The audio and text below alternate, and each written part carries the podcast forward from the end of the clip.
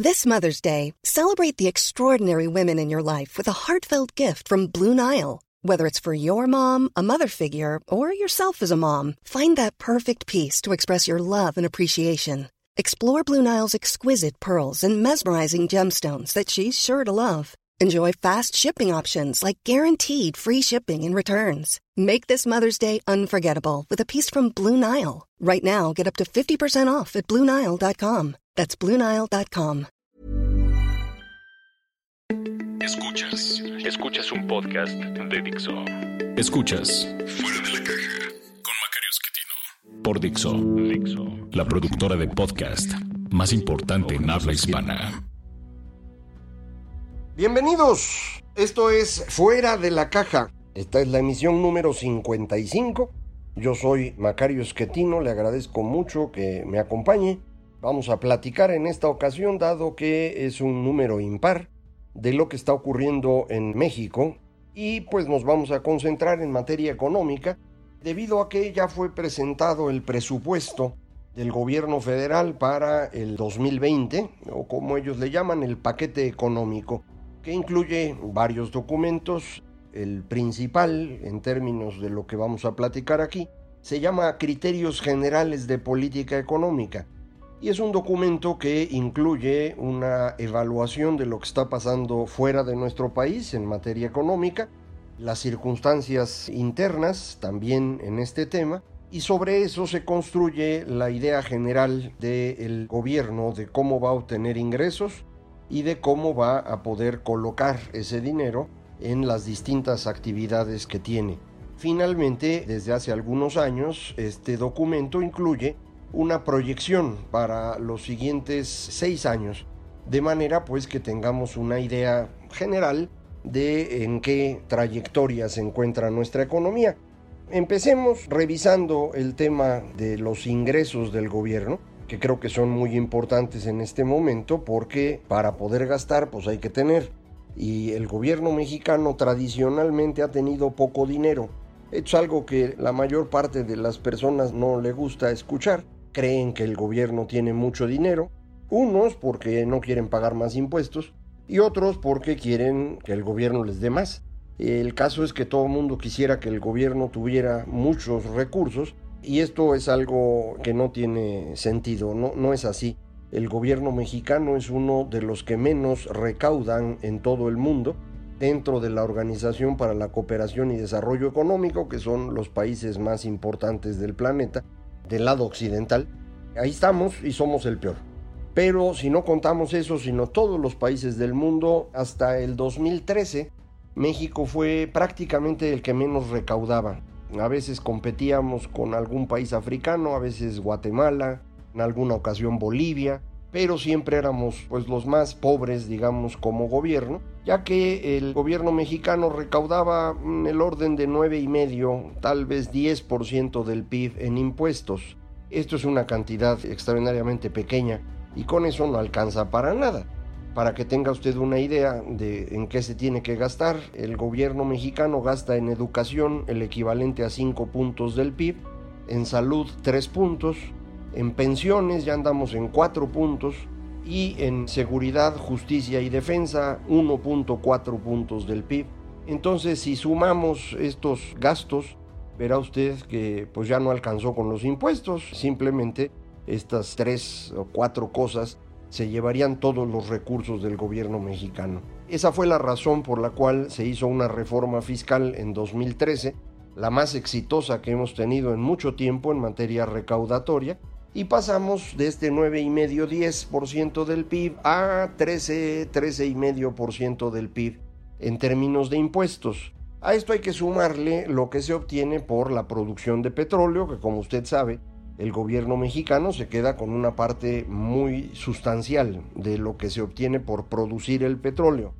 También aquí hay una confusión general, muchos creen que este dinero viene de la exportación, pero no, viene de la producción se exporte o se consuma dentro del país, el petróleo ya generó una ganancia para el gobierno mexicano. En los buenos tiempos, cuando producíamos mucho y se vendía a buen precio, esto nos daba 6 o hasta 7 puntos del PIB cada año. Ahora, si nos da tres puntos ya es para hacer fiesta. Entonces, pues afortunadamente la reforma fiscal del 2013 nos permitió compensar lo que el petróleo nos dejó de dar y por eso pues el gobierno no ha quebrado, pero pues ahí está dando lástimas, realmente no tiene dinero para gastar. El nuevo gobierno, la actual administración, pensaba que cuando llegaran al poder iban a tener recursos porque no sé de dónde habían estimado que iban a encontrar 500 mil millones de pesos que se iban en corrupción. Ese dinero nunca apareció porque pues yo creo que nunca existió. No digo que no haya corrupción, hay muchísima y sobre todo la hubo durante el sexenio del señor Peña Nieto, pero dudo que llegue a esta cifra de 500 mil millones. Y por otra parte, dudo que se pueda encontrar cómo recuperar ese dinero rápidamente. Buena parte de esta corrupción ocurre, por ejemplo, en compras de gobierno en donde el comprador del gobierno se asocia con el vendedor privado para darle a este vendedor en particular la concesión o la licitación o como se llame y pues se lleva una lanita de por medio. Resolver esto no es nada sencillo, uno pensaría que sí, pero no es fácil encontrar este tipo de cosas.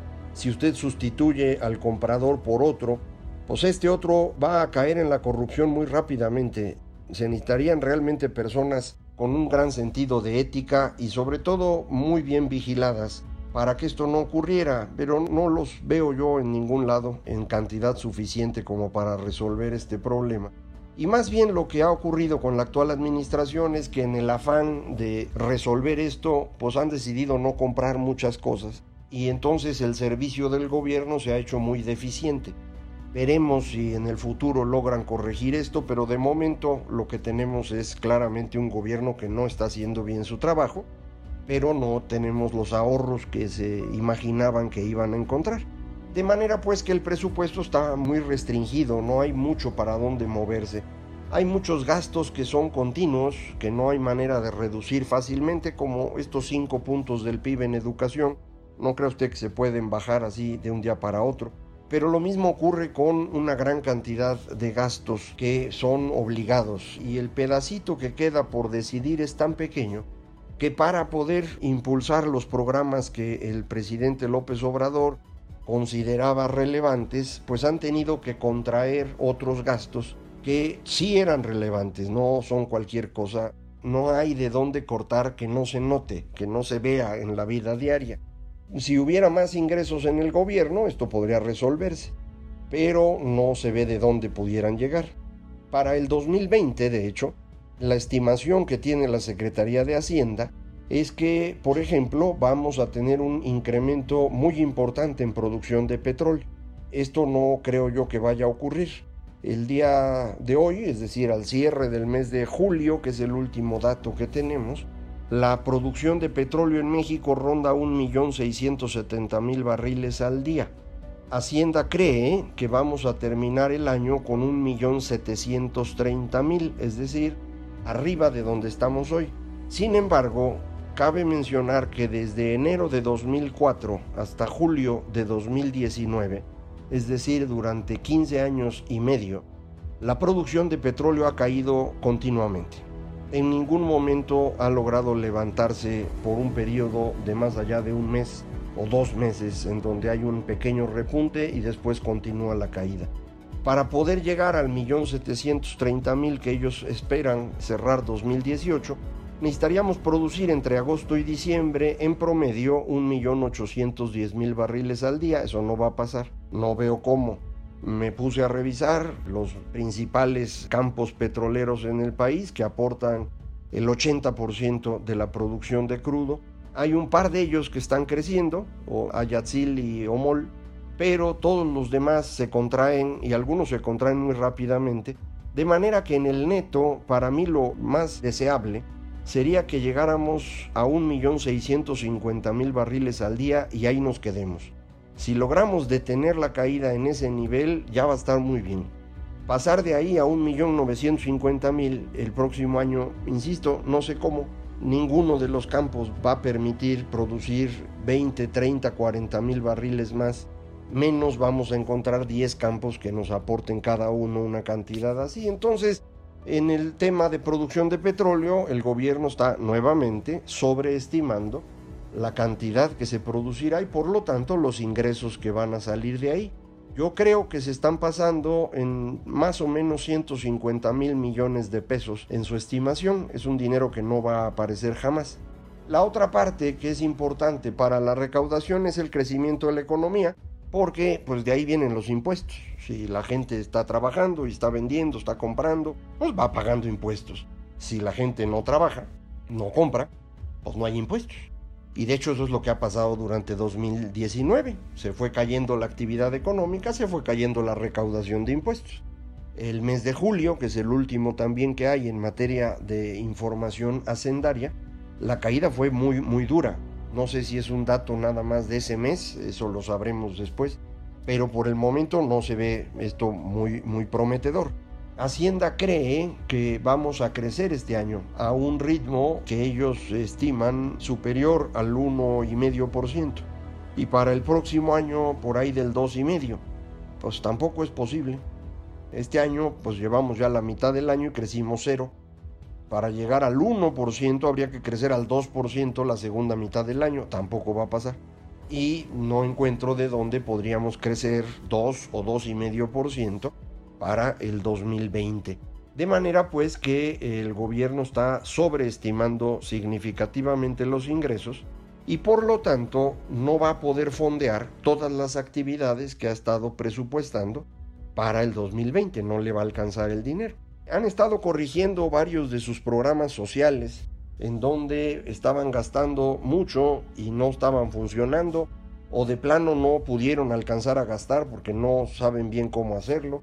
Pero aún con eso, estamos hablando de cantidades muy importantes de dinero que no van a tener y no sé qué van a hacer. El señor López Obrador ha insistido que el gobierno no se está endeudando, pero esto no es exacto. Sí hay un crecimiento en la deuda del gobierno mexicano, en la deuda en el sentido más amplio, que es una definición que aquí tenemos en México, que se llama requerimientos financieros del sector público, Ahí tenemos un crecimiento en 2019 de más o menos medio punto del PIB y una cantidad similar para el 2020. No vaya usted a pensar que es un endeudamiento que va a llevar a una tragedia económica. Nada, es un endeudamiento pequeño, muy razonable, pero sí existe. El presidente le gusta decir que no crece la deuda. Sí, sí crece. No crece de manera preocupante y esto es algo que pues hay que reconocerle al gobierno. Está actuando con responsabilidad en este tema. El asunto es pues que no pueden gastar bien, no les alcanza el dinero. Por ejemplo, en materia de inversión, el gobierno va a gastar en 2020 5% menos que en 2019. Esto nos garantiza que el sector de infraestructura dentro de la construcción se va a caer 5%, porque es prácticamente directo el gasto de infraestructura del gobierno, se convierte en el renglón de infraestructura dentro de construcción pues este va a seguir cayendo. No, esta caída no viene del gobierno del señor López Obrador, viene desde el 2015, ¿eh? pero pues sigue cayendo, no va a mejorar ahí. La parte de construcción que ha tenido una caída espeluznante es lo que se conoce como trabajos especializados de la industria de la construcción, que es esencialmente grandes proyectos privados. Y esto se debe sin duda a la cancelación del aeropuerto, pero creo que también influye la incertidumbre tan grande alrededor del tema energético. Han pospuesto decisiones, han cancelado subastas, no queda claro si Pemex se va a asociar o no se va a asociar, estos famosos farm outs que había. Y entonces, pues muchas personas que estaban, o empresas extranjeras que ya estaban metiendo dinero en este renglón, pues empezaron a parar para ver en qué acaba el asunto, no vaya a ser que le metan dinero a desarrollar un campo y de pronto el gobierno decida cancelar la concesión y quitárselos. A ese grado de nerviosismo me parece están las cosas. De forma pues que esta rama de la construcción, trabajos especializados, al mes de julio trae una caída anual de 21%. O sea, no es así cualquier cosita, ¿no? Ya se sumó a esto también la construcción de vivienda que ha ido cayendo entonces toda la industria de la construcción pues anda cayendo 8 o 9% al mes. Me refiero caída anual, pero en cada mes que se reporta, reportan menos 8, menos 9, menos 8. Y esto pues recuperarlo va a costar, no es que de un día para otro estas cosas funcionan. si hubiera un cambio de orientación en el gobierno y se hiciera creíble que va a haber infraestructura, que el gobierno va a respetar las cosas que ha firmado, pues entonces me parece podríamos ir avanzando. Pero yo no sé cuántos de los grandes inversionistas se vayan a convencer con una simple declaración. Ya ve usted lo que pasó con los gasoductos, que incluso los estaban llevando a un arbitraje internacional para anular contratos. Y esto, bueno, pues es una cosa realmente anormal. Entonces se nos han ido echando atrás los inversionistas a ver qué pasa. Si no se logra recuperar la confianza en este sexenio, debido a que esta desconfianza proviene directamente del presidente, pues entonces vamos a tener una industria de la construcción con un crecimiento muy bajo o prácticamente nulo durante todo el tiempo. Y esto lo que nos va a dar como resultado es una economía que no crece. De hecho, yo le puedo garantizar que para el 2020 el crecimiento rondará 1%. En este año va a rondar cero. Entonces, esos crecimientos son muy bajos. Con ese crecimiento tan pequeñito no se generan suficientes empleos, la gente no tiene dinero, compra menos y por lo tanto se recauda menos. De hecho, están estimando para el próximo año una caída en recaudación de impuesto al valor agregado, de IVA, que a nadie le queda claro por qué. Tendría lógica si estuvieran estimando un menor crecimiento económico. O tal vez están pensando que la gente ya no va a comprar nada de lo que paga IVA, estoy exagerando, y va a comprar cosas como alimentos y medicinas que esos no pagan. Es decir, están suponiendo que efectivamente hay falta de confianza y los clientes, las personas, los consumidores, no van a comprar electrodomésticos, autos, viviendas nuevas, que son cosas que generan Y entonces, pues esto implicaría una caída en recaudación. Tal vez esa sea la explicación, pero no la conozco yo con certeza. Ellos no han dicho nada hasta este momento que estoy grabando. En cualquier caso, entonces, lo que tenemos de información económica es que se confirma que la economía mexicana prácticamente está tocando fondo en estos meses. El crecimiento será cero. Esto no es una mala noticia, podría ser mucho peor. Recuerde usted la caída económica del 95 o la caída económica del 2009, que fueron de 6% del PIB en cada año, de los dos que estoy mencionando o la recesión del 2001-2003 con caídas menos graves pero más prolongadas. Ahora no, ahora simplemente nos movimos de un crecimiento de dos y medio, que todo mundo decía que era poco, a un crecimiento de cero, pues que es menos. Y este crecimiento de cero es el que vamos a tener, me parece, durante todo el sexenio. Yo prácticamente le puedo confirmar, este año y el próximo van a estar ahí alrededor. Cero este año, 1% el próximo. Los siguientes años ya los iremos analizando, pero le insistiría, si el origen de esta caída es la falta de inversión y la falta de inversión tiene su origen en la falta de confianza en el presidente, pues no se va a recuperar en todo el sexenio. Así es como se está percibiendo en este momento. El gobierno sigue siendo optimista en sus estimaciones para el presupuesto. Como no se van a cumplir, va a tener que ir recortando el presupuesto y esto va a fortalecer este ciclo, digamos, a la baja durante todo el próximo año. Va a llegar el presidente en 2021 a la elección intermedia con dos años en los cuales el crecimiento habrá sido en promedio 0, 0.5%. No creo que para ese entonces la gente esté contenta. Algunos de sus seguidores, la mitad de ellos, sin duda lo adora y nunca va a perderle la fe. Pero la otra mitad que votó por él en 2018 y no lo había hecho en otra ocasión, me da la impresión que en 2021 van a pensar con cuidado qué hacen. Eso ya lo platicaremos en otra ocasión. De momento, pues ya tiene usted el panorama para este año y el que sigue. Siga usted pensando en términos de cero, creo que es una buena estimación. Y con base en eso, desarrolle sus estrategias para pues, sacar lo más que se pueda del cero. Acuérdese que el cero es el promedio Habrá quien crezca menos, habrá quien crezca más y el chiste es estar en el lado del más. Muchísimas gracias por estar otra vez aquí en Fuera de la Caja. Yo le agradezco mucho y les recuerdo, soy Macario MX para cualquier cosa. En Twitter, arroba Macario MX, correo electrónico macario página electrónica www.macario.mx. Muchísimas gracias, esto fue Fuera de la Caja.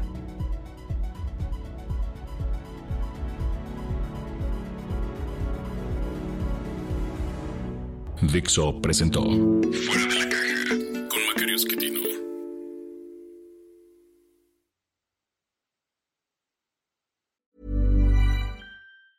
Hey, it's Danny Pellegrino from Everything Iconic. Ready to upgrade your style game without blowing your budget? Check out Quince. They've got all the good stuff shirts and polos, activewear, and fine leather goods, all at 50 to 80% less than other high end brands. And the best part? They're all about safe, ethical, and responsible manufacturing. Get that luxury vibe without the luxury price tag. Hit up quince.com slash upgrade for free shipping and 365 day returns on your next order. That's quince.com slash upgrade.